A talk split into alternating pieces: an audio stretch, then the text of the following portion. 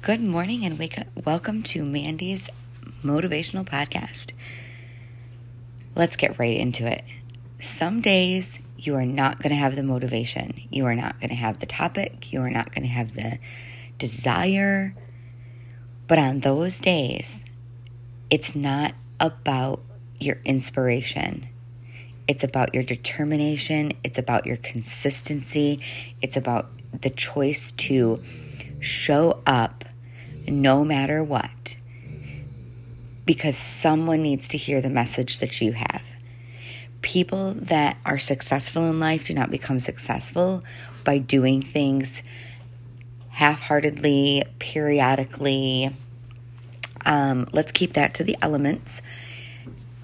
It's about consistency, it's about the desire to push forward when you are tired, when you are knocked down, when you are exhausted, you have to show up anyway.